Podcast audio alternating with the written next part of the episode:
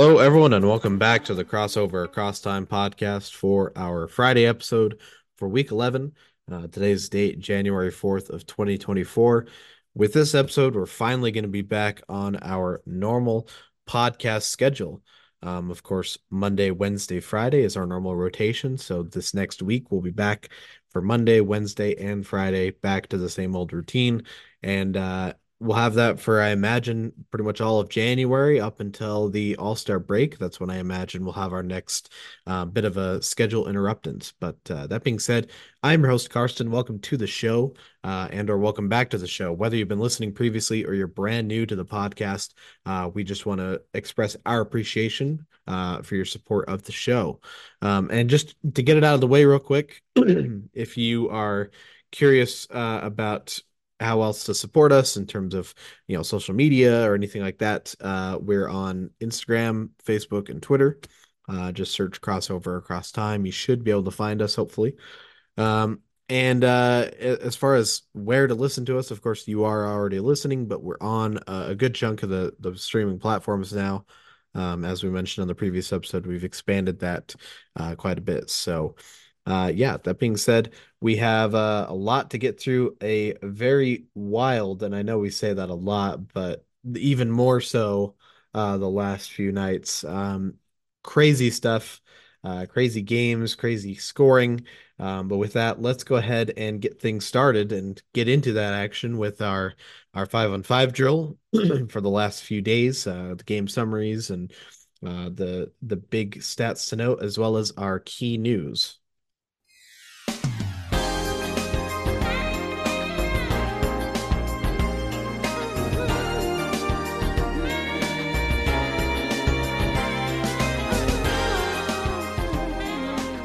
Okay, with this, we're going to start on Tuesday night, actually. Um, again, a little bit off because we had a Tuesday show, so we didn't do any of the Tuesday games yet. Um, so we'll start with one of those uh, before we get into the wild uh, last two nights, Wednesday and Thursday of action. Um, but Wednesday, big, or sorry, Tuesday, I'm already forgetting which day. Tuesday, big game and a huge win for a team that's been impressing a lot of people this season and especially over the last few weeks. The Oklahoma City Thunder at home, winning against arguably the top team in the NBA up to this point, the Boston Celtics. Final score 127 to 123 for the Thunder. Uh, and uh, you know, let's talk the game first, and then we'll get into the the Thunder in detail a little bit more uh, for a minute at the end of this. But um, fairly close first half, and the Celtics actually had a, a small lead going into the halftime break. Uh, but then the Thunder had a great third quarter, built a double digit lead, and were able to hold on to it for the most part. I mean, the Celtics made a rally. Uh, they gave the Thunder a good contest, uh, especially in the closing minutes, but the Thunder were able to hold on to the game and uh, come out with the win in this one. And they uh, also overcame great games from not only uh, Jayson Tatum, but also Kristaps Porzingis each of those guys with 30 points. Porzingis leading the two scorers, 34 points for Boston with 10 rebounds and three blocks, uh, two of three from three point range as well. Tremendous game for him. Tatum, 30 points, 13 rebounds, eight assists, uh, fairly efficient. Porzingis was very efficient. I mean, 66% from the floor. Tatum about 47%, but still very good for both those guys. They also got 19 from Derrick White and 15 from Jaylen Brown.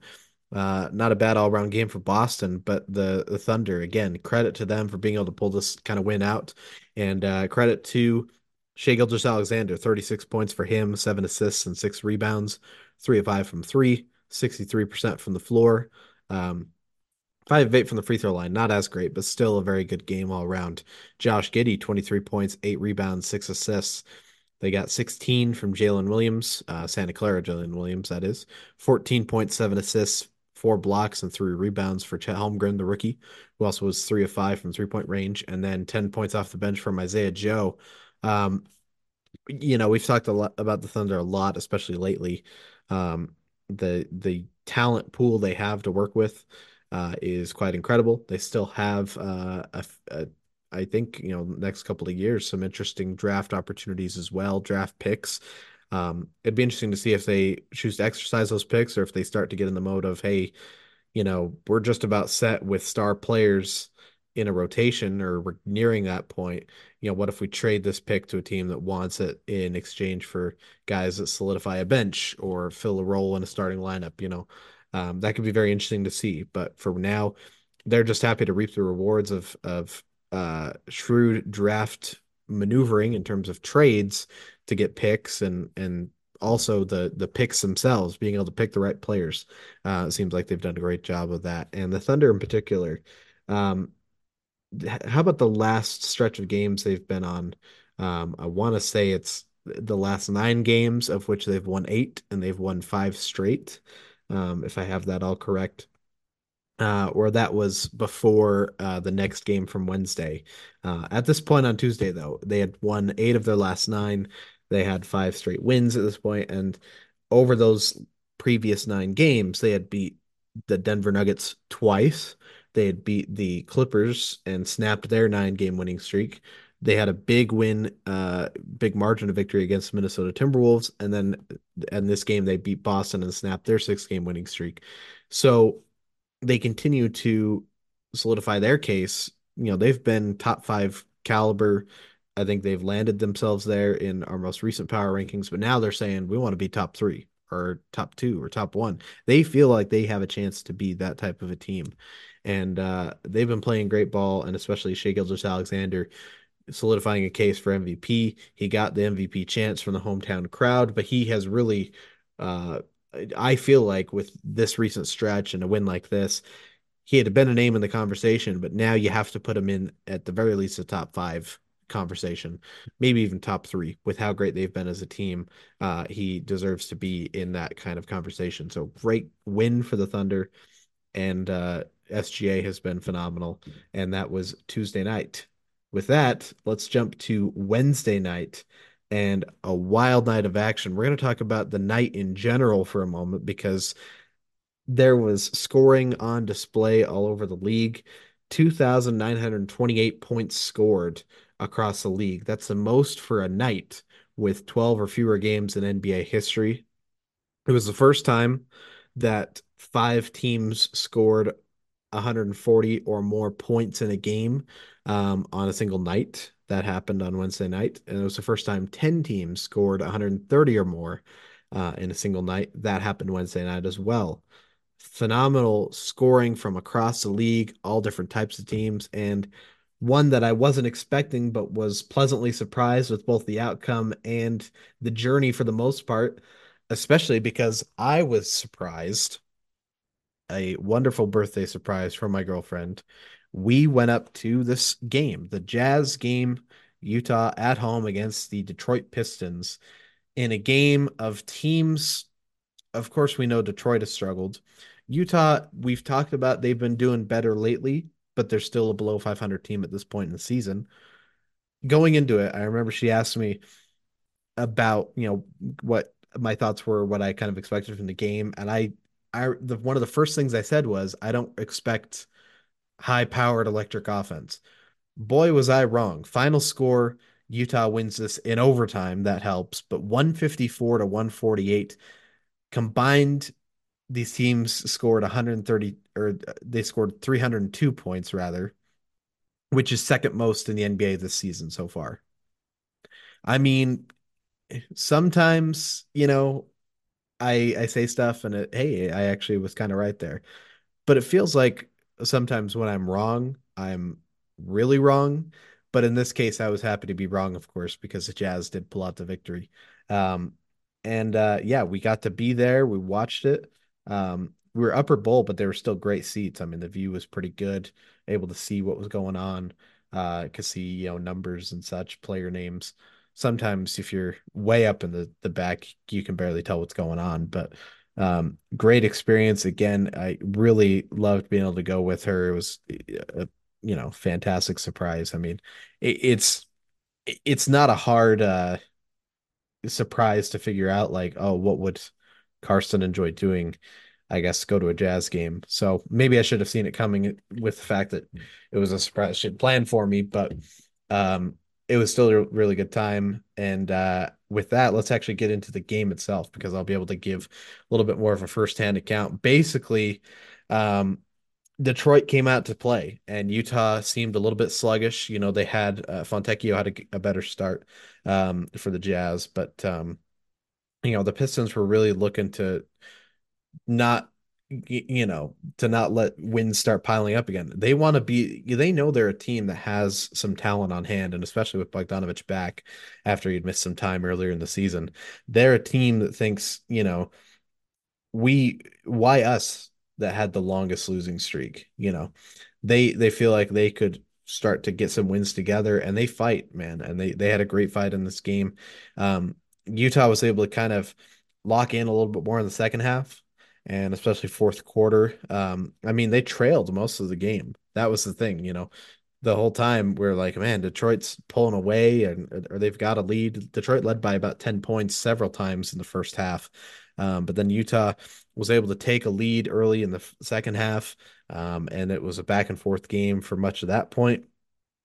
And then we get into the final two final minute or so. Um, the margin is it, the game's basically tied for the last minute or two.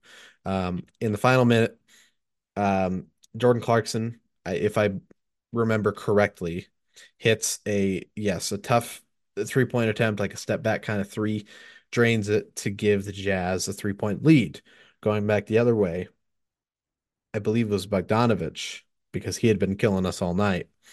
Hit a three to tie the game again. And it's, you know, poetic that Bogdanovich, who had been traded from the Jazz, now it's not his first time back in Utah since the trade, but it was, you know, especially with the the losing of the Pistons recently, it, it was a nice thing for him to be able to do that, to have a chance of, you know, forcing a win for his team. But he ties it again. Then they the Jazz run a set play for for Markkanen to get a three. He drains an open three with just a few seconds left. And either Detroit didn't have a timeout or they chose not to call one. And so bringing the ball up is Alec Burks, who is a solid rotational guy for the Pistons. Um, he's been since he's left the Jazz again, another former Jazz guy. Uh, he's he's been productive. He he gives you good minutes, uh, not too many minutes per game, but he can make some shots and and he fits well in a lineup. Um, but not a star by any means, but he had been shooting well also. And he comes up and drills a wild three to force overtime. And everyone in that arena was in disbelief. I mean, ev- everyone on the same beat, just like, oh my goodness, did this actually happen? But uh, we got overtime, and the Jazz, you know, were at their best in this game in overtime. Um, they got the offensive looks they wanted. They were knocking shots down. They're able to get some stops strung together, and they are able to escape with a win. And again, second highest scoring game in the NBA this season. Uh, it was a franchise record for points uh, at home by the Jazz, 154. So that was pretty incredible to be able to say I've I saw their highest scoring game at home in the Delta Center. And then uh they became one of nine teams in league history uh, to have 50 to shoot 50% from the floor, 50% from three, and 90% from the free throw line and win uh, in an overtime game. Um, unbelievable to shoot that well with an extended game, especially. Um, phenomenal scoring. And for Detroit, yeah, Bogdanovich, 36 points for him, seven boards, five assists, eight of 15 from three. Um, Cade Cunningham was great all game too, honestly. 31 points, 13 assists. He had six turnovers, but I mean, he was he he, he was fairly poised, and especially he he was I mean, he's the guy running it. Ivey's kind of the off guard, which body wise you might think it's the other way around traditionally, but Cunningham did a great job, three of seven from three. And then Alec Burks off the bench, 27 points, five of nine from three. And it's just, you didn't quite expect that going into it. But, you know, I love Alec Burks. Um, credit to him, man. Great game. They also got 17 points, 10 boards, and a block from Jalen Duren. Duren also got a wild piggyback ride of sorts from Walker Kessler. Basically, got a dunk on Kessler and held the rim for a second to make sure he didn't fall dangerously. but as he lets go, Kessler is walking out from underneath the rim. He's kind of on his shoulders for a second before falling off, losing his balance. Um, and he'd been on there for he, he was on his shoulders for like a couple of seconds. I I don't know if I'd ever seen a player you know in that position for that long.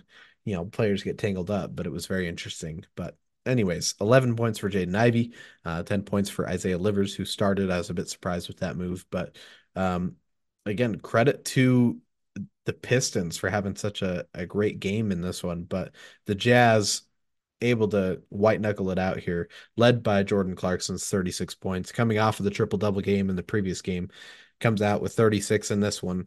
Shot above 50% from the floor. He was four or five from three. And again, coming off the bench, uh, being able to bring in that scoring workload. Lauri Markkanen, 31.7 rebounds in this game, four of eight from three, 55% from the floor. Markkanen and Clarkson were the two leaders for the Jazz in this one. And then Collin Sexton had a nice game as well 25 points, five assists, 50% from the floor, and he hit one of two threes, 10 of 10 from the free throw line. Clarkson, 10 of 11, Markkanen, 7 of 8. So those three guys, phenomenal. They got 17 points from John Collins, who struggled at moments. Um, but still was uh, an effective player for them. 16 points from Simone Fontecchio, who had seven rebounds, four assists, and two steals, three of four from three. And, um, you know, a ton of gr- exciting moments in this game. Uh, being there live, it was it was phenomenal. Every time I go to a Jazz game, I leave there thinking, why don't I go to more? You know, they're my favorite team, of course, but the atmosphere, I can't compare it, of course, to any other team because I unfortunately haven't had the chance to see any other NBA teams in any other NBA arenas. But I do know that the Jazz atmosphere is is great. I can't compare it to anything else, but it's a great atmosphere. Love going to games there. And again, I was super excited and touched by that surprise. But I'll quit going on about my my personal life. But again, it was just wild to have that kind of a night. And it just seemed like whatever reason, January 3rd was that night for um that type of game. And we had another one uh, a little bit later in the night or around that same time, a double overtime game, but a little bit less scoring. The Sacramento Kings winning at home against Orlando Magic in double overtime, 138 to 135. Similar in the clutch shot factor. Monk hits a tough shot inside to to tie it, uh, to force overtime. In the overtime period, um, the Kings, I believe, you know get the lead late. Um, it's it's a two point lead. Paolo Banchero bringing it up loses it out of bounds. You you think, and maybe it's you know the last chance it's over for the Magic, but then it was off of a Kings player, so the Magic get an inbound. They're able to inbound it to Banchero in the paint, and he lays it in to tie the game. So they go to double overtime, and from there the Kings are able to hold on Banchero's last ditch three in double overtime isn't good, and the Kings hold on to win another thriller and a high scoring game. Again, 138 to 135 is still very high scoring. It's just compared to that Jazz game, it's it doesn't seem as much, but it's still a lot. It's wild that these two happen on the same night. And that so many other high scoring affairs happened. Um, yeah, 23 lead changes in this game. Um, very exciting stuff. Not as, or actually, way more lead changes in the Jazz game. So in some ways, it was even tighter. But yeah, Banchero, a career high in this game, 43 points for the Magic. He was six of nine from three. Jalen Suggs, six of 12 from three for 24 points. Uh, they got 15 off the bench from Caleb Houstan and uh, 11 from Chuma Okeke. Um, three blocks for Goga Bitadze. He's done an admirable job filling in for Wendell Carter Jr. Um, props to him for doing that. Four steals off the bench for Caleb Houstan as well. But then for the Kings, they were led by Domantas Sabonis. Uh, not in scoring, but in all round stats 22 points, 23 rebounds, 12 assists, and two steals with a block as well. How about this for one of those semi cherry pick stats? Sabonis is the first player with 22 or more points, 23 or more rebounds, and 12 or more assists since Wilt Chamberlain in 1968. Um, you know, the those specific numbers are a little interesting, but phenomenal company. I think it was also in the likes of Marty Stokes and some of those other guys, Elgin Baylor. Um, so yeah, he's he's had some great games, especially lately. Uh, their leading scorer though was actually Malik Monk coming off the bench, 37 points, nine assists, two steals, a block. He was seven of 13 from three, 60% from the floor. Monk underrated in that six man of the year type conversation. And then Keegan Murray, 28 points, 12 rebounds for the sophomore forward that I think can be very exciting for the Kings' future. De'Aaron Fox struggled a bit, 15 points, seven assists, uh, six of 22 from the floor for about 28, 27% from the floor. So great for the Kings to gut out a win with him struggling from the floor like that 0 5 from three. Uh, 17 points for Harrison Barnes, and then they got 10 off the bench from Trey Lyles as well. So huge win for the Kings. And I you know, after they had gotten a tough loss the previous night, I think it was good for them to get um, a win like that.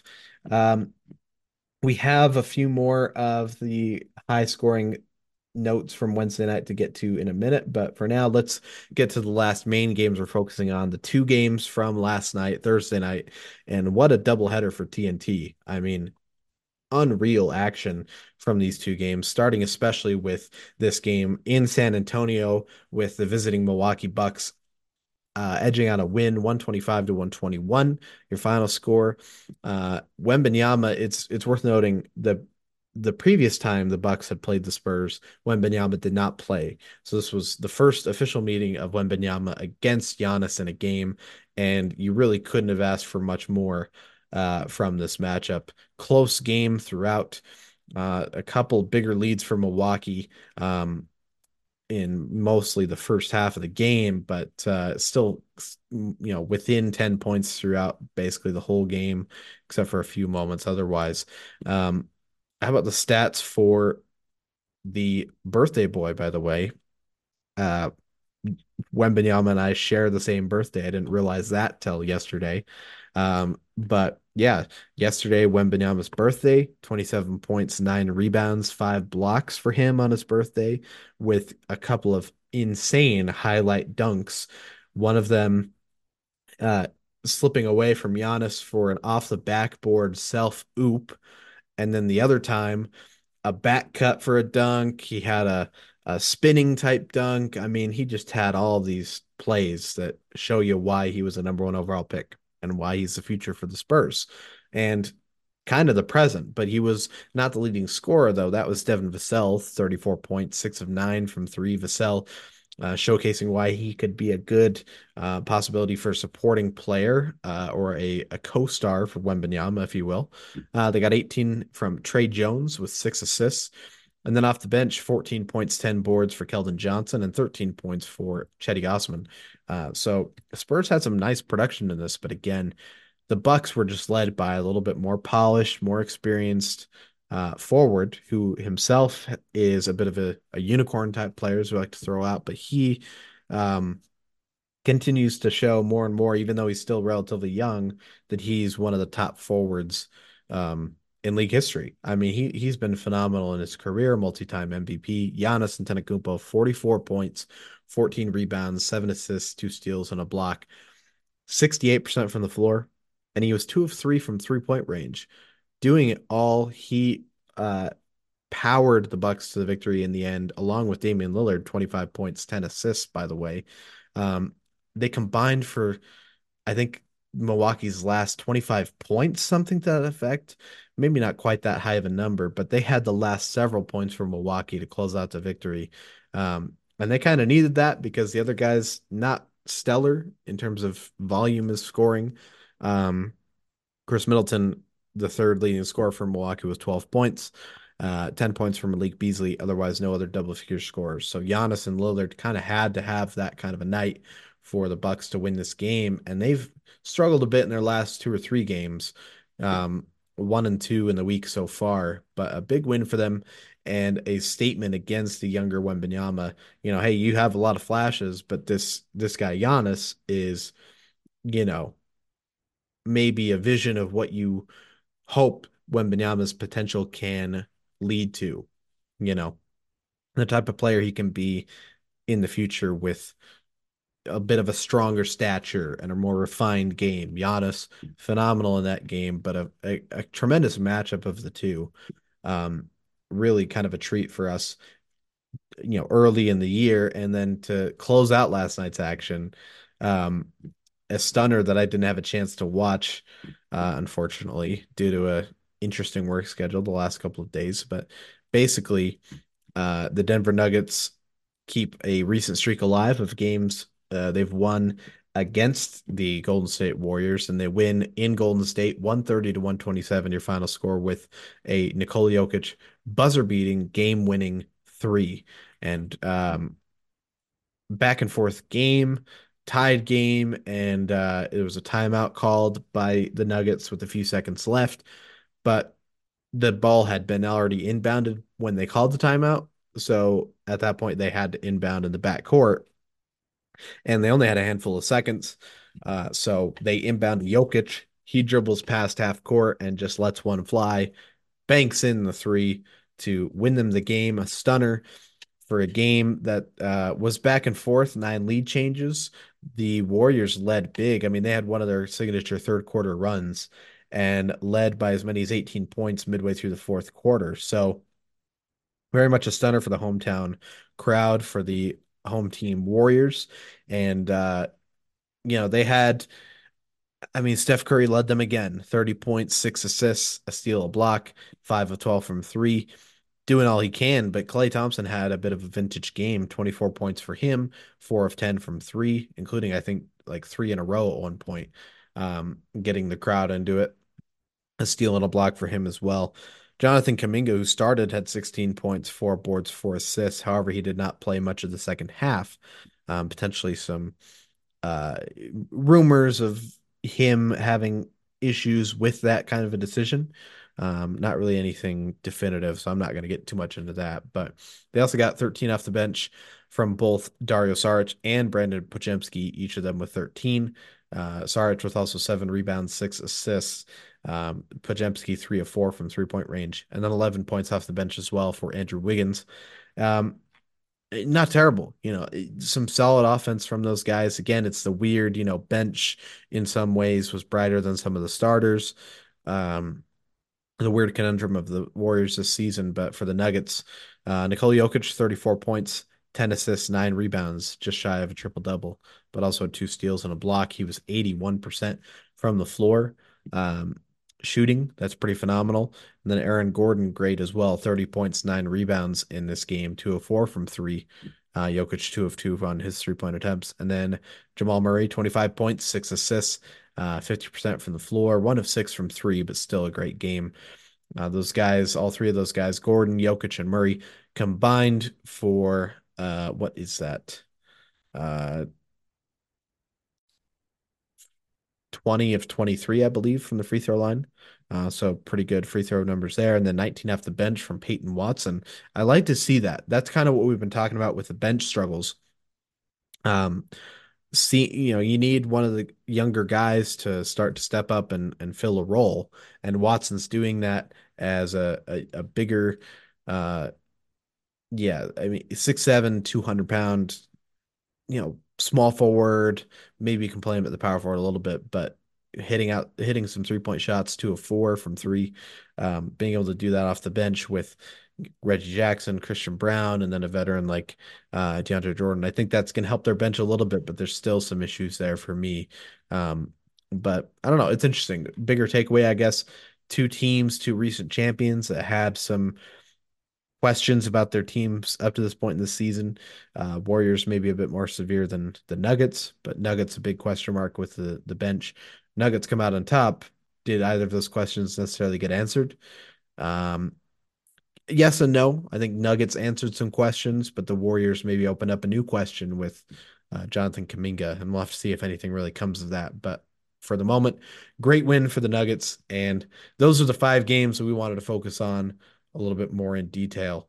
Um, real quick, let's run through the remainder of the matchups from Tuesday, Wednesday, and Thursday to see what else we might have missed. From Tuesday, uh, the 76ers won at home against the Chicago Bulls 110 to 97 uh, in that game that extended uh, Joel Embiid's 30 point, 10 rebound uh, game streak to 14 straight games. Uh, accomplishing that, only Kareem and Wilt have had longer streaks, so great job to him. Uh, the New Orleans Pelicans won at home against the Brooklyn Nets, 112 to 85. Uh, the Memphis Grizzlies won at home against the San Antonio Spurs, 106 to 98. The Charlotte Hornets won in Sacramento against the Kings, 111 to 104. Again, that's that tough loss that preceded the win against the Magic for the Kings. But the Hornets had ended uh, an 11 game losing streak with that win on Tuesday. So uh, that was the the longest losing streak at, in the NBA at that time. But now uh, I think the longest losing streak is only a handful of games. So not any huge losing streaks at this moment. Uh, and then finally, the Warriors won at home against the Orlando Magic on uh, Tuesday night, 121 to 115. Curry with 36 points in that game.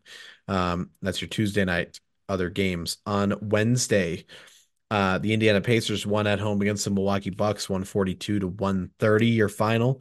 Halliburton, 31 points, 12 assists in that game. Um, over his last five games, Halliburton has an assist to turnover ratio of 76 assists, seven turnovers. That is the best turnover ratio or assist to turnover ratio since turnovers began being tracked in the 78 season. Um, he continues to be record book worthy with the assists and low turnovers. Like to see that for Halliburton. The Cleveland Cavaliers won at home against the Washington Wizards, 140 to 101, your final. Um, the Atlanta Hawks upset the Thunder 141 to 138 at home. That's what I was talking about the the Thunder numbers. That was before this game. So uh, Thunder now uh, one game losing streak, I suppose, but uh, overcoming SGA's 33 points, 13 rebounds, and eight assists. The Hawks pull out the win, and Jalen Johnson had a career high 28 points, I believe, in this game. Let me double check that before I misread the stats. Uh, yes, 28 points career high for Jalen Johnson, so that's great for him. Uh, the New Orleans Pelicans won in Minnesota against the Timberwolves, 117 to 106, uh, overcoming Anthony Edwards' 35 points. Statement win for New Orleans um, against one of the top teams, the, the top team so far in the West, the Timberwolves. The Toronto Raptors won in Minnesota, uh, in Memphis against the Grizzlies, 116 to 111. Uh, your final score there. Um, the Houston Rockets won at home against the Brooklyn Nets, 112 to 101. Alperen Sengun with 30 points in that game. Dallas Mavericks won at home against the Portland Trailblazers, 126 to 97. Luka with 41 points. He leads the league in 40 plus point games, seven of those games so far this season. Uh, the New York Knicks won in prime time at home against the Chicago Bulls, 116 to 100. Jalen Brunson with 31 points, 13 assists. The LA Clippers won in Phoenix against the Suns 131 to 122.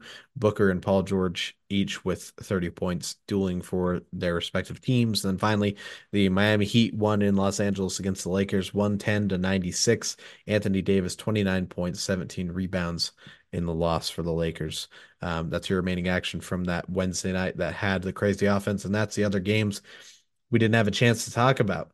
Uh, with that, we'll go ahead and segue into our key news for just a moment. Um, transactional note: the New York Knicks have signed guard Duane Washington Jr. to a two-way contract, um, and the Golden State Warriors. Uh, well, that's our only transaction. The Golden State Warriors is an injury update. Guard Gary Payton II will miss several weeks with a left hamstring strain, um, which is devastating. He had recently got back from a calf injury, and now he's out again with uh, that hamstring injury. So we definitely want to wish him the best as he works to recover from that injury. Um, for the Brooklyn Nets, they were fined recently, a hundred thousand dollars fine uh, for violating the NBA's player participation policy. This is a big talking point going into the season. Um, and we've seen one, maybe two instances where it's been instigated, and now again it's coming up here. The investigation reportedly found that four Nets rotation players could have played in December 27th, the December 27th contest versus the Milwaukee Bucks at home, uh, but they did not play. I think there was a quote from Joe Dumars where he said something along the lines of, uh, when you rest that many players in a game, that's immediately going to get the league's attention in regards to that policy. And so they were found to have rested players when, hey, they could have played in that game. So uh, they got a big fine of $100,000 for a, the team aspect, of course. Um, it's not the same as, you know, maybe you and me, you get fined $100,000. It's kind of crazy to think about uh, the amounts of money that get, um, you know, fines get handed down and, and to me, life-changing kind of money in, in one lump sum, but that's besides the point. Um, news for the Oklahoma City, or actually, sorry, news for the Orlando Magic. I'm reading ahead a little bit too much. News for the Orlando Magic. Uh, they've announced they're going to be, uh, they're planning to retire Shaquille O'Neal's 32 uh, in the Magic rafters. A bit of a surprise that hadn't already been done, but not as surprising when you realize the Magic, this will be their first uh, jersey that they've retired in their franchise's history. Um, so hard to think of a player more deserving in terms of uh, the first star for the Magic, but also one of their greatest players ever that led them to the finals. Um, one of the great players in NBA history, one of the greatest players in NBA history. So certainly well deserved. Um, that'll be happening at a post game ceremony February 13th uh, after their home game against the Oklahoma City Thunder. And that game will be on TNT. Uh, so you'll be able to check it out there uh, as a national broadcast. Um, and speaking of retirement, but this on the player front, not the player jersey number, but um, a small surprise here. Um, but we had gotten an update that maybe this could be happening with uh, his absence to start the season for this team. Ricky Rubio announced his retirement yesterday uh, after 12 seasons in the NBA. Uh, as a consequence of that, the Cavaliers are going to buy out his contract. Um, a report from Woj, I think, said that if he continues to play professionally at any level, it'll be internationally uh, back in Spain, his home country. So um, it's tough. You know, he announced um, uh, either he or the team or both announced that they would he wouldn't be with the team to start the season um, as he was dealing with mental health issues. Um, and you know, props to him for for being so um, forward about that. Um, I think he said in part of his retirement announcement that he wants to uh, speak a little bit more about that and and give some background as to what exactly that situation was. Um, you know, not really a requirement. He doesn't have to do that, but that could be helpful, I think, to people if uh, if that was a story that he wanted to share. Um, but I more importantly, I think we're just gonna miss him in the league. You know, a fun player in terms of excuse me, the playmaking. Um, that was the excitement uh, that made him a high draft choice, and he's brought that in various moments. Of course, for me as a Jazz fan, I'm gonna miss him uh, a few great years, especially his first year in Utah. And that was also Donovan Mitchell's rookie year. And they had that Cinderella second round appearance in the playoffs. Um, you know, I will always have great love and respect for Ricky Rubio um, for his Jazz tenure, but also his NBA career as a whole. We're definitely going to miss him. Uh, tough retirement there, but definitely good that he's looking out for for him and and uh, what's going to be best uh, on that front. So wishing him the best in retirement and uh, just sad to see him go. Um, to wrap up our news, let's go ahead and talk about some NBA specific news. Firstly, uh, the first returns, first fan returns uh, in the voting front for the All Star game have uh, been announced. Uh, voting opened up just a few weeks ago, and not really any big surprises. I read through it, not uh, anything kind of jumping out too much. Uh, LeBron and Giannis leading the voting in their respective conferences. Um, Luka leads the guards in the West. Tyrese Halliburton leads the guards in the East. Um, certainly going to be well deserving. Uh, you imagine he will likely be named a uh, All Star starter in the East with the season he's had so far. Uh, Steph Curry second in the West. Shai Gilgeous-Alexander third in the West. You got to think that he should have been in terms of best seasons. Curry's still great, but the winning the Thunder had, maybe if you have a perfect voting, he could have been ahead of Curry. But Curry, of course, still the more popular player, and he's not undeserving of that type of vote. Um, otherwise, Austin Reaves, 10th in guards, uh, uh, out of guards in the West. Not a huge surprise. I like Reaves, but um, that's just more of a fan favorite pick rather than the season he's had. He's coming off the bench, hasn't had huge numbers, um, but he's still been an effective player. I just don't mean I, I just don't think he's been all star level. Um, and I don't that's too big of a stretch. Alperen Sengun, seventh in the West front court voting. I think he should get in there. Um, and then two rookies at eight and nine, Wembanyama at eight and Holmgren at nine uh, in the West front court voting. Um, not too big of a surprise either. Both those guys out uh, are leading the vote. They have more votes than uh, Paolo Banchero, who was 10th in the Eastern Conference front court. Um, I think one of those three guys will be named an All Star. Um, and more likely it'd be Paolo Banchero actually for the season the Magic have had.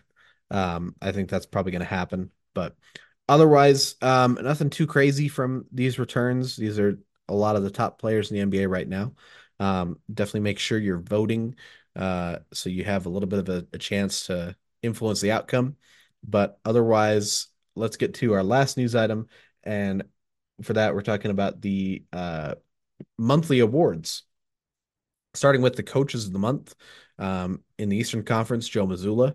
In the Western Conference, Tyronn Lue. Um, Lue with an 11 and 2 record, Mazzulla with a 12 and 2 record. Uh, those are both for the month of December. So, congratulations to those guys, uh, NBA coaches of the month. Your rookies of the month uh, in the East for the Miami Heat, Jaime Jaquez Jr., 16 points per game, uh, about four rebounds per game, and nearly three assists per game. Uh, he's been very solid. And then in the West, uh, not Wembanyama, it's Chet Holmgren uh, for the Oklahoma City Thunder, 17 points per game, nearly eight rebounds per game, and three and a half blocks per game for Holmgren. Congratulations to both those guys for the NBA Rookies of the Month honor. And finally, your Players of the Month in the East. Giannis Antetokounmpo, the Milwaukee Bucks, 32 and a half points per game, 11 and a half rebounds per game, seven assists, and 11 to 2 record. And then Shai Gilgeous-Alexander, your player of the month in the West, 32 points per game, six and a half assists, three steals per game, and a 10 and 3 record for the Thunder in that month. Uh, all these guys well deserving. Definitely the Thunder getting props with uh, a couple of votes there. Um, but they, you know, Thunder well deserving of that. And those two players, especially well deserving. So, congratulations to all of those named for those honors. Uh, they've all done uh, a tremendous job and are deserving of uh, those honors. But with that being said, let's go ahead and uh, move on to the rest of the show. We've got kind of caught up on the most recent action, and now we're gonna uh, focus on one franchise in particular, and that, of course, means we're jumping into our um, franchise focus. A little bit redundant, but besides the point, let's go ahead and get it started.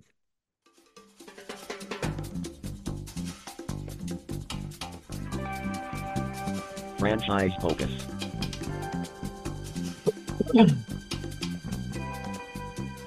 Okay, and yes, our franchise focus this week. Last week we talked about the Indiana Pacers, and again this season so far we're doing alphabetical by uh, city name rather than uh, mascot name, uh, which we did the previous season.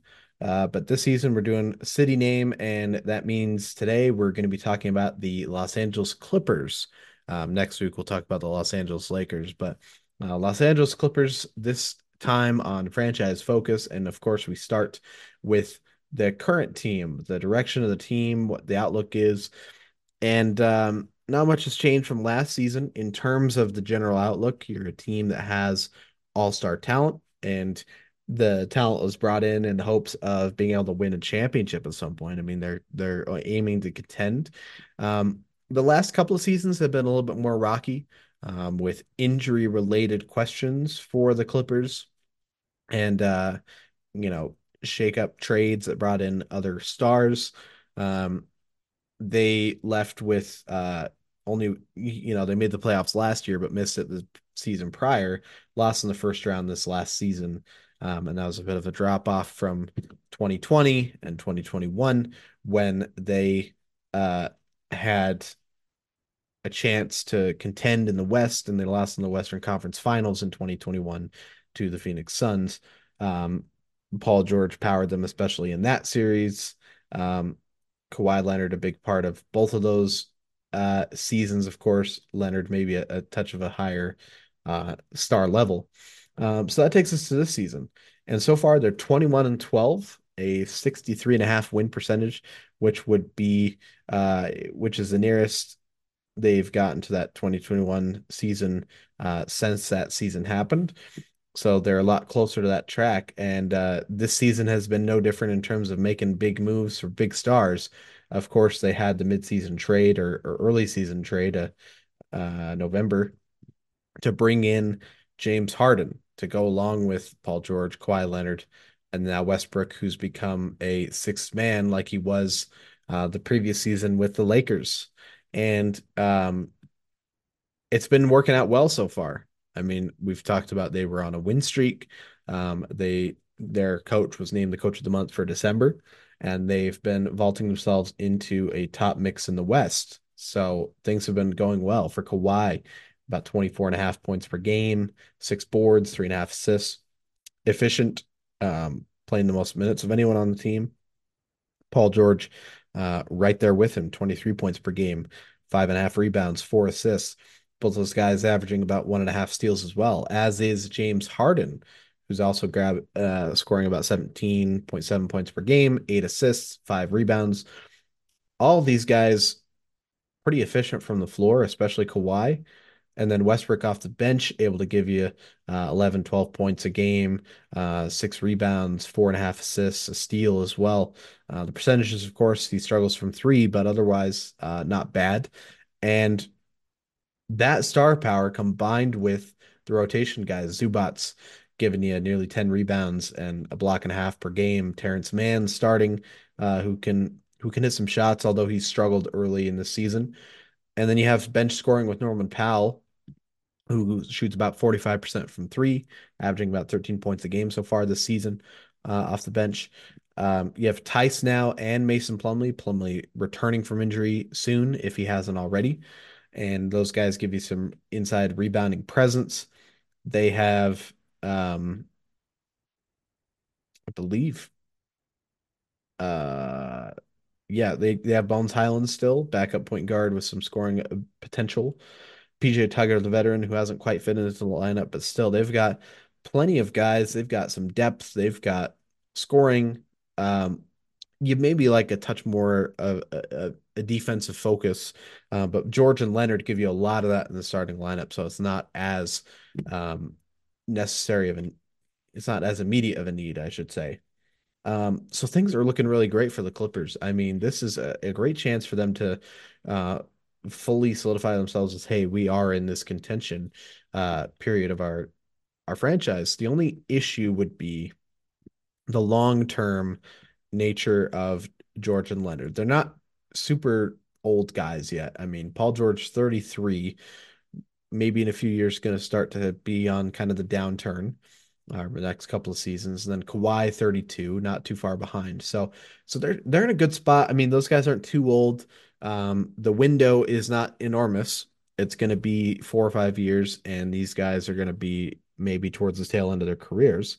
So there's an urgency there, and it's a similar story with with Westbrook and and Harden. You know, even more so with those guys. They're a little bit older, um, but you know, you like their chances to to be a contending team for the next few seasons.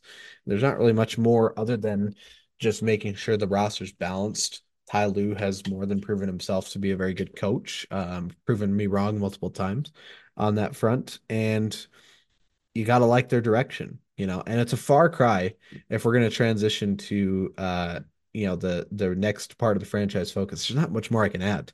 Clippers look really good right now, uh, despite early concerns, especially after the Harden trade, they struggled a lot, but they've rebounded in a big way and they look really good. Um, but again, you look at the franchise's history. This has not been a tremendously winning squad. I mean, even with the recent seasons where they've been uh, winning a good amount of games and even you know early 2010s in a different era with Blake Griffin and those type of teams you know uh, this last 10 to 15 years where the Clippers have really been a a very competitive squad in the NBA's history they still only have a 42% winning percentage for their franchise's history.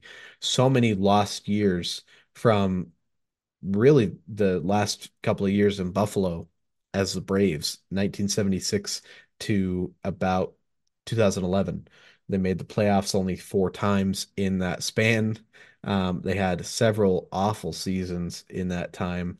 Um, but uh, the team I want to talk about was an outlier and maybe a team that you could have seen would only be a a couple of year blip on the radar.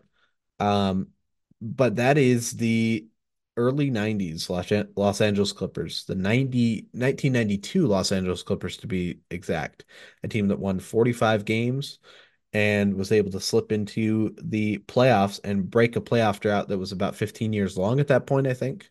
Um, they hadn't made the playoffs since 1976, um, where the team lost in the conference semifinals and had an MVP caliber player in Bob McAdoo. More on him in just a moment. But um, they had a huge playoff drought, and they make the playoffs with three different head coaches in the year and a roster that was very intriguing. And that's really the uh, one of the big reasons I chose this team was they had uh, some talent that was exciting. They had a number one overall pick in Danny Manning, who was a, a combo forward in some ways, not a great shooter from three point range, but a great scorer. Um, inside, maybe more James Worthy than um, than anything, but 19 points per game, seven rebounds, three and a half assists. Defensively, one and a half steals and blocks. So the defensive impact, and then co combine that with a defensive guard in Ron Harper, a very underrated player who could score and average 18 points a game, about five and a half rebounds, five assists, but two steals, one block, defensively could lock down. You have a rookie Charles Smith who missed a lot of time with injury, but when he played was still promising. Uh, or sorry, not rookie, fourth year. Why was I think he was a rookie? He was still fairly young. Um, but fourth year Charles Smith, who would give you about 14 and a half points per game, six rebounds. Um, so the wings and your power forward and all that were were very were pretty young. Harper was getting a bit older, but that was still an exciting core. And then you add a veteran point guard in Doc Rivers, um, who started a lot of the time and was a former All Star, and he was a great assist guy, uh, combined with an underrated point guard in Gary Grant. Both those guys combining to run the point uh, got things done for the Clippers. And then inside, you have Olden Polynice, who was a, a decent starting center. It's I'm not saying that this team was immensely star powered, but it's just very interesting in terms of you know the struggles of the Clippers for much of the 80s, 90s, and 2000s. Um, that they had, you know, some a roster here that you feel like could have been a consistent, you know, seventh, eighth seed in the Western Conference. Ken Norman as well, who had been a uh, somewhat approaching all star. I, I, maybe that's a bit of a stretch, but he was a very solid rotation player um, at various points in his career. I mean, one year uh, he averaged 18 points a game with eight rebounds. Um, a little bit earlier in his career, Loy Vaught, uh, younger forward who was uh, versatile. They had a veteran James Edwards. They had Bo Kimble from those um, Paul Westhead coached um, Loyola Marymount teams. So there was a lot to like about this squad, and it's just interesting. Three head coaches in a season is usually a recipe for uh 30 or less wins and no playoffs, but they win 45 games and make it to the playoffs because that third coach they hired for the last uh, 35 games happened to be Larry Brown, a future Hall of Fame head coach who had already won a national championship in the NCAA tournament, college tournament, a few seasons prior with one Danny Manning at Kansas. And so he gets brought on after he uh, resigned uh, from the Spurs coaching gig just a few weeks prior in that same season. And uh, they win 23 of their last 35 games to uh, finish strong and make it to the playoffs to end the drought. And they lose in five games to the Jazz. And then it's over. And that that's true of so many teams.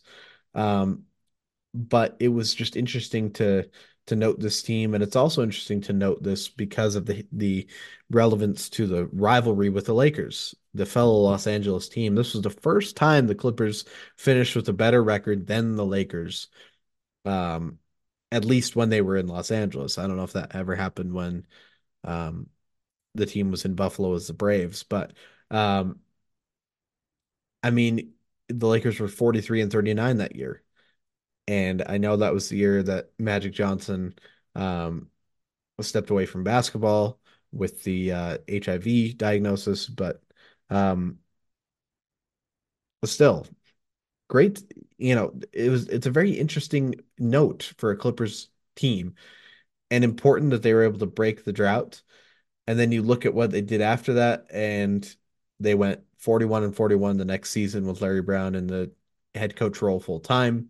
Um, they traded Doc Hart, Doc Rivers for Mark Jackson. Um, kind of a, a net neutral, I suppose. Um, they lose Olden Polynice to the Pistons in free agency, uh, or actually a trade rather, another trade. Um, and then they're just not as solid in their their lineup the next season. Following that, they start making some some moves for star players. Uh, it was the 94 season that they brought in Dominique Wilkins. The previous year, 93, they had Kiki Vandeweghe. They start going for the names, and that's a, a fault that teams can get into sometimes with acquiring players after they've passed their prime uh, for either uh, you know a box office appeal or maybe even they think that they actually still can produce at that level. Um, but this team, this snapshot, they had a, a producing veteran center in James Edwards. They had um, Doc Rivers as a veteran point guard to steady them, along with Gary Grant at point guard. And then Harper and Manning is an interesting combo. And again, it's fun that Larry Brown is able to coach his college standout um, to a college championship and then later on coach him in the pros and lead him into the playoffs um, with the Clippers and break a drought. And uh, that's a significant moment in their franchise history. You know, I think it's worth noting, even if they lost a close series against the Jazz early in the playoffs. But interesting to note. And if you want to talk about interesting players, intriguing players, and certainly players ahead of their time, our player that we're talking about is we alluded to him earlier, Bob McAdoo. Um, what can you say about Bob McAdoo? I mean, 6'9, 210 center gets listed a lot of times as power forward. Maybe he, he could have played power forward and and did in some rotations at moments, but he was um, definitely more of a a center. I mean, that was his his position, and he was nothing else but a star as a center. You look at his um, I mean, he played four and a half seasons or four and a, a, fourth seasons in Buffalo with the Braves. Again, that's where the Clippers began was in Buffalo um, as the Braves before they moved to uh, San Diego to become the Clippers, which then later moved to Los Angeles. But his four and a half seasons in Buffalo, 28 points per game, 12.7 rebounds, two and a half assists two and a half blocks and one steal. The the volume of numbers that he put up were was phenomenal. Um and he uh his second season, which was the 74 year, that's the last time a player has averaged 30 points and 15 rebounds per game. And he's kind of the last of when you think of names like Wilt Chamberlain and uh, Nate Thurmond and Bill Russell and the high rebounding numbers, and especially with Chamberlain, um, high scoring numbers. Dave Cowens maybe gets in there sometimes, or um, you know some of those other names, Kareem Abdul-Jabbar, but McAdoo was the last to have this high scoring and ultra high rebounding numbers before uh, some of those numbers numbers started to taper off a little bit as um, the league. In the 80s it was still very high scoring but more and more through the 80s and especially into the 90s defense picked up a lot more or maybe the the the gap between the best team player on a team and worst player on a team narrowed. Whatever you want to point to um, he's just kind of one of those you know noteworthy checkpoints on that road of of averages for some of those type of stats and and what it means what it means in different eras to be a dominant scorer, a dominant rebounder, um, all those type of things. Um, he made five All-Star games, uh, five All-Star appearances, one of them technically with New York. uh, well, one with New York and then one technically as a Knick even though he was a Buffalo uh, with the Braves for the first portion of that season. Um, he was a league MVP in 1975. He averaged 34.5 points per game, 14 rebounds, and two blocks uh, in that season. Um, I mean, there's any number of stats you can point to. I think it is interesting also noting his draft situation. Firstly, he was it was at a time where the ABA still existed and there was rumblings that he had been drafted in a secret draft, quote unquote. Um, and came out later that he in fact was that he was drafted number one overall in the ABA's draft. Um, but he didn't sign with any ABA teams, even though the NBA's commissioner warned teams don't draft him or maybe you know think about drafting him because there's reports he might have signed with the ABA. Interesting to intervene like that, but he he went with the NBA, but he could have gone with the number one pick uh, to the Portland Trailblazers. But there's reports that he didn't um, mesh with the Blazers on contract talks at a time where that kind of thing wasn't, you know, regulated by a, a CBA or, or, set by a CBA. Those were kind of just player to player, team to team. Um, there wasn't a specific number to each position and things like that. So, um, those talks broke down, and so the Blazers instead went with LaRue Martin, who is an infamous name, one of the more uh, egregious draft busts, if you will, uh, who, despite a great college career, uh, health was an issue, but he just was not a great factor for the Blazers. But then second pick, the Braves pick up McAdoo, who goes on to be a phenomenal center. And and the big thing that you'll probably hear about when people talk about McAdoo, and this is, you know, a signature for him is he was ahead of his time as far as a center that could stretch the floor. Um, certainly not three point range, but he was comfortable in, uh, you know, close to medium range, shooting jump jump shots and those type of things. Um, that along with the the rebounding and defense of the center and scoring inside as well. Um, just an underrated player. Um, you know, maybe a forgotten MVP for some, but he's to me certainly deserved that. And he continued to be a great player for New York as well. Um, basically two seasons uh split across a, a, few different years and seasons still scoring about you know 25 a game uh 10 11 rebounds per game in that span um after that he goes to Boston to close out the 79 season is productive uh for that team I think uh starting probably a good chunk of, those type of games uh the year before Larry Bird gets there then he goes to Detroit for a season and, and a bit, uh, goes to New Jersey, um, doesn't play much in the 81 year. So bounces around a bit. You wonder if maybe his career is tapering off, and then he lands himself in Los Angeles with the Lakers, um, and spends four seasons with the Lakers, wins a championship or two, I believe, two championships. It looks like. Yeah, 85 and 82 with the Lakers. Wins two championships as a reserve big man. And this is where you get the the Showtime Lakers and people talk about how stacked they were.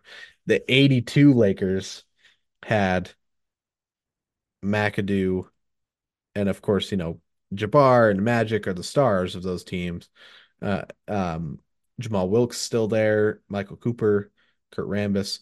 Um, I want to say there was a year where they had Spencer Haywood as well, but that might be stretching it too much. Yeah. No, I think Spencer Haywood was on those teams maybe closer to the late 70s.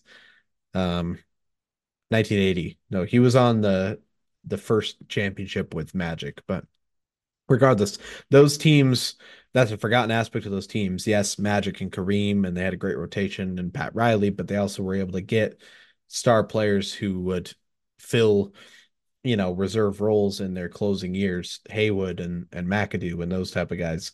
Um, so he wins a couple championships with the Lakers.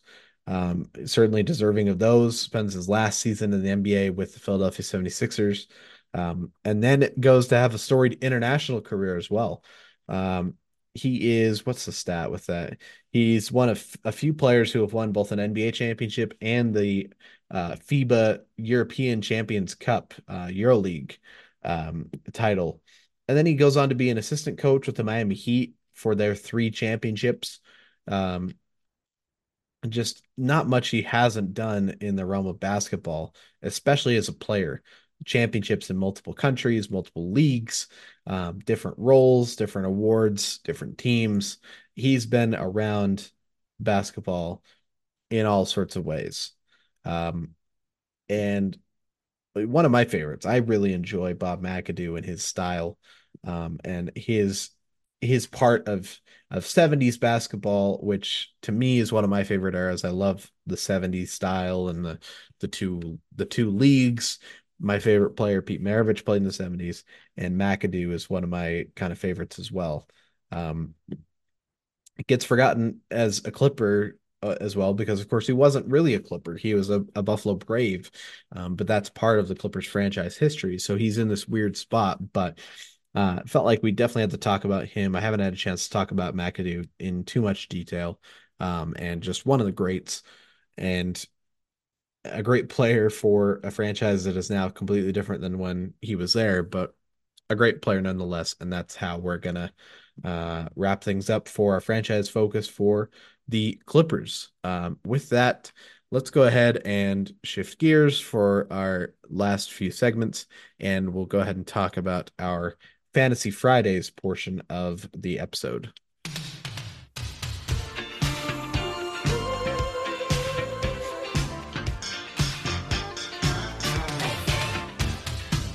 Okay, we've rambled about the Clippers and, and the Braves and all that for far too long. Uh, let's check what's going on with fantasy basketball. And I can tell you what, it pays to be active and actually paying attention um, because the guy that we were talking about, Wyatt and I were talking about, that makes a million moves in our league is nine and one, um, by far leading the league. So there's that. Um, my team is four and six, not the worst team in the league, not the best either. Wyatt is seven and three, so he's one of the better teams. I think he's third best. So um, I could definitely do well with keeping my lineups more up to date. Um, and I mean to do that, of course, when I'm working on podcast stuff, it's easy to to have that in mind and and be able to make those updates. But um, especially where we've been a little bit off on our scheduling for the podcast, I haven't been able to do as much with it, but um, it is what it is. Um, oh, and our second place guy has also made some moves from time to time. So, um, you know what? I I don't know if I can make any more trade proposals. I've made like a few that I thought were very good to Wyatt, and he has just shot me down on number of occasions. So I might have to see if our second place guy, who is active in the league, uh, if he'll look to make a move because I'm just, I just want to make something. I need feel like I need to make some sort of move to bring new energy to my team, um, because otherwise we're just kind of stagnant. I feel like we're going to finish the year at 500, which isn't terrible, but um, I'd like to be have a chance to win a championship or whatever because I'm in the championship round in my my football fantasy league, and uh, that's spread over two weeks, and it's the final week of the season um, this weekend. So that's going to determine all that. I'll have to let you guys know what happens there. Um, not that it's certainly it's not really that relevant to this podcast. But what is relevant is uh, some thoughts on some players that are kind of moving up and down um, over the last couple of weeks. And we're going to start with the riser. Paolo Banchero is my pick for this one. Um, his scoring has been up in a big way. Um, even though the Magic have fallen off a touch, you know, I think that's where they're going to try and lean on him, even though he's a bit of a younger player. He's the closest thing they have to a star. And he again, in my mind, if you're talking about him and the rookies, Wembanyama and Holmgren, Banchero is the closest to an all star right now in terms of con- the consistent production, the mature level of play, the maturity in his play, and the winning of the Magic, even though they've struggled lately. So I would say Banchero is someone to watch for. They lean on him more to try and win games. He had a clutch moment against the Kings. Um, couldn't quite do enough in o- double overtime to win it, but just watch out for him to maybe continue to make big steps forward in a sophomore season uh, for the Magic. A faller, we're going with one of the all-time greats, LeBron James, and he hasn't even dropped off that much in production. Um, about uh, a point less per game, one and a half rebounds less, uh, half a steal less. It, it's not so much LeBron, and I really don't mean to pin this on him. It's just more watch his stats bit compared to what's going on with the Lakers. The Lakers have struggled in recent weeks. Um, you know, the big loss in Minnesota with the the the two point, three point call, um, toe on the line, all that stuff. You know, the Lakers just are not gelling at the moment. Um, they're losing more than they're winning lately.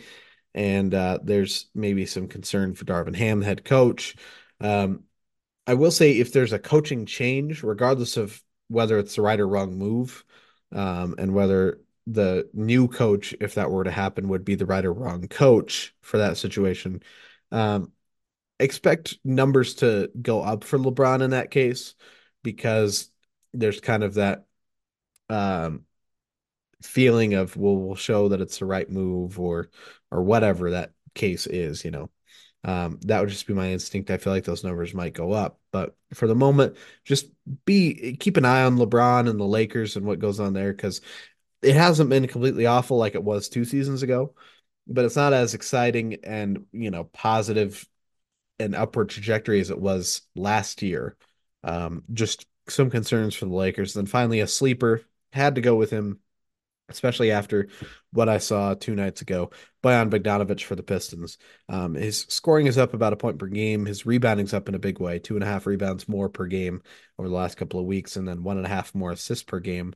Um, again, the Pistons are a team that feels that they've been, you know, they they kind of just hit a rough patch at the wrong time. Things just didn't quite click and they don't feel that they're deserving of that kind of a losing streak. So I feel like they're going to be on a mission to rectify that, to start stringing some more wins together. And Bogdanovic is going to have to be a big part of that now that he's a lot more healthy than he was earlier in the year. And those are just some picks, some very uneducated thoughts on some movers in the fantasy space. Um, with that, we haven't checked it on predictions for a little bit. So let's scroll back and see what we might be able to chime in on from past predictions. Um, talking about the Pistons, there was something I had said about Cade Cunningham might be a trade target for teams, and the Pistons might trade some players. Um, since they've won, that hasn't really been on my mind, and um, it hasn't come up for really any other reason. So, not much there. Um, Wyatt predicted a few weeks ago that the Warriors will make a big splash before the trade deadline, trading one of the three, um, you know, original dubs. Um, we'll have to see if anything like that happens. I predicted Paolo Banchero will make his first All Star game this season. That'll be on watch as well. Um, let's see what else I had a Keyonte George prediction. That's a little too early to say on the specifics specifics for that. Uh, Kuzma is part of a trade deadline move. Um, I was dead on with my week six prediction for the Pacers being in the finals of the in-season tournament. But yeah, a lot of things that are kind of waiting on the trade deadline. We've been really fo- uh, fixated on that, and of course, that will continue to be a talking point as we uh, head towards February. But with that, that's most of what we have. We'll go ahead and wrap things up firstly with our weekend forecast. And again, the times that I will give for these games are in Eastern Standard Time. So keep that in mind as you're uh, planning your schedules for which games you might want to check out. On Saturday, tomorrow, there's only four games, no national broadcasts. Um, at seven o'clock, you have both the Wizards hosting the Knicks and also the Pacers hosting the Celtics. Bit of a rematch of that uh, in-season tournament game. So interesting there. At 7:30, the 76ers host the Utah Jazz. Uh, that's on local access only, so Jazz Plus or KJazz if you live in Utah, uh, local cable TV. Um, yeah, for the Jazz, just to touch on that again, tonight they're of course playing the Celtics. Uh, Saturday, tomorrow they're playing the 76ers, and then uh, either I think there's a later game. Yeah, Monday they're playing the Bucks, so they're over the next three games playing the top three teams in the Eastern Conference. That's going to be a big challenge for a team that's just starting to get some positive momentum. Um, and then at eight o'clock, the Rockets will host those Milwaukee Bucks uh, in Houston. So that's your Saturday games. On Sunday, nine games total. Again, no national broadcasts. A uh, bit of a matinee to start at one o'clock. The Cleveland Cavaliers host the uh, San Antonio Spurs. And then at three, the Brooklyn Nets host the Portland Trailblazers. Then a little later on at six, the Sacramento Kings host the New Orleans Pelicans. That's an intriguing one. Uh, two teams just upward trajectory in the Western Conference. Uh, also at six, the Orlando Magic host the Atlanta Hawks in a Southeast Division matchup. At 7:30, the Dallas Mavericks host the uh, Minnesota Timberwolves. That is also intriguing. Luka versus Anthony Edwards and uh, that whole kind of a thing. So I would be very interested to watch that game. Uh, at eight o'clock, a couple of games at eight. The Suns host the Grizzlies in Phoenix, and then the Denver Nuggets host the Detroit Pistons. At 8:30, the Golden State Warriors host the Toronto Raptors in a rematch of that 2019 Finals series. Um, a lot of different players, but still. Uh, 9:30, Battle of Los Angeles. The Lakers host the Clippers uh, in a very intriguing one, especially with the Lakers struggling and the Clippers doing well. Uh, those two teams sometimes very much in, uh, a yin and yang of each other, one doing well, the other doing bad. Um, at this point, it's the Clippers doing better, but we'll see what happens on Sunday night. And then Monday, six games. There is one national broadcast. It's on NBA TV at 10:30, where the Clippers will host the Suns uh, in a rematch of uh, a recent final series or conference final series rather. Your remaining games at seven o'clock, the Wizards host the Thunder and the Pacers host the Celtics again, not to mention the Hornets hosting the Bulls. Uh, so intriguing games there, especially, you know, Celtics Pacers back to back in Indianapolis. And then at 7:30, the uh, Miami Heat host the Houston Rockets. Um, for some reason, I was about to say um, homecoming for Fred Van VanVleet, but of course he didn't play for the Heat, played for the Raptors. Regardless, interesting game, Miami and Houston. And then at eight o'clock, uh, the Bucks hosting the Utah Jazz, like we talked about again, local access Utah Jazz Plus or um, K Jazz if you are local in Utah for your cable TV. So there's some intriguing games, but I think we're gonna have some uh, some more action picking up uh, during the week this next week. Um, but still some interesting stuff to check out this weekend. Uh, but with that, that's the bulk of the show. Our final segment, or a quick note on our this day in history fact. For this one, we're going back to 1962. Uh, January 5th of 1962, Wilt Chamberlain of the Philadelphia Warriors at that time began a streak of 47 consecutive complete games, which is an NBA record, playing every minute of those games. Uh, I don't think that'll ever be broken, um, especially with recent trends. But I mean, player participation policy, I feel like that's bumped up. Um, well, participation, but minutes maybe have gone a touchdown as a consequence of that. But still, phenomenal record uh, for one of the all-time greats. And that's it for today's show. I want to thank everyone again for listening. Uh, we really appreciate your support, and we have made it. We're back to our normal schedule. Uh, we of course will be back on Monday for our normal Monday segments. Uh, you know, wrapping up the weekend's action. We'll give you our weekly uh, power rankings, our MVP, all that good stuff. Um, but that's our next show for now. I'll just say thanks again for listening and we'll be back with you on Monday.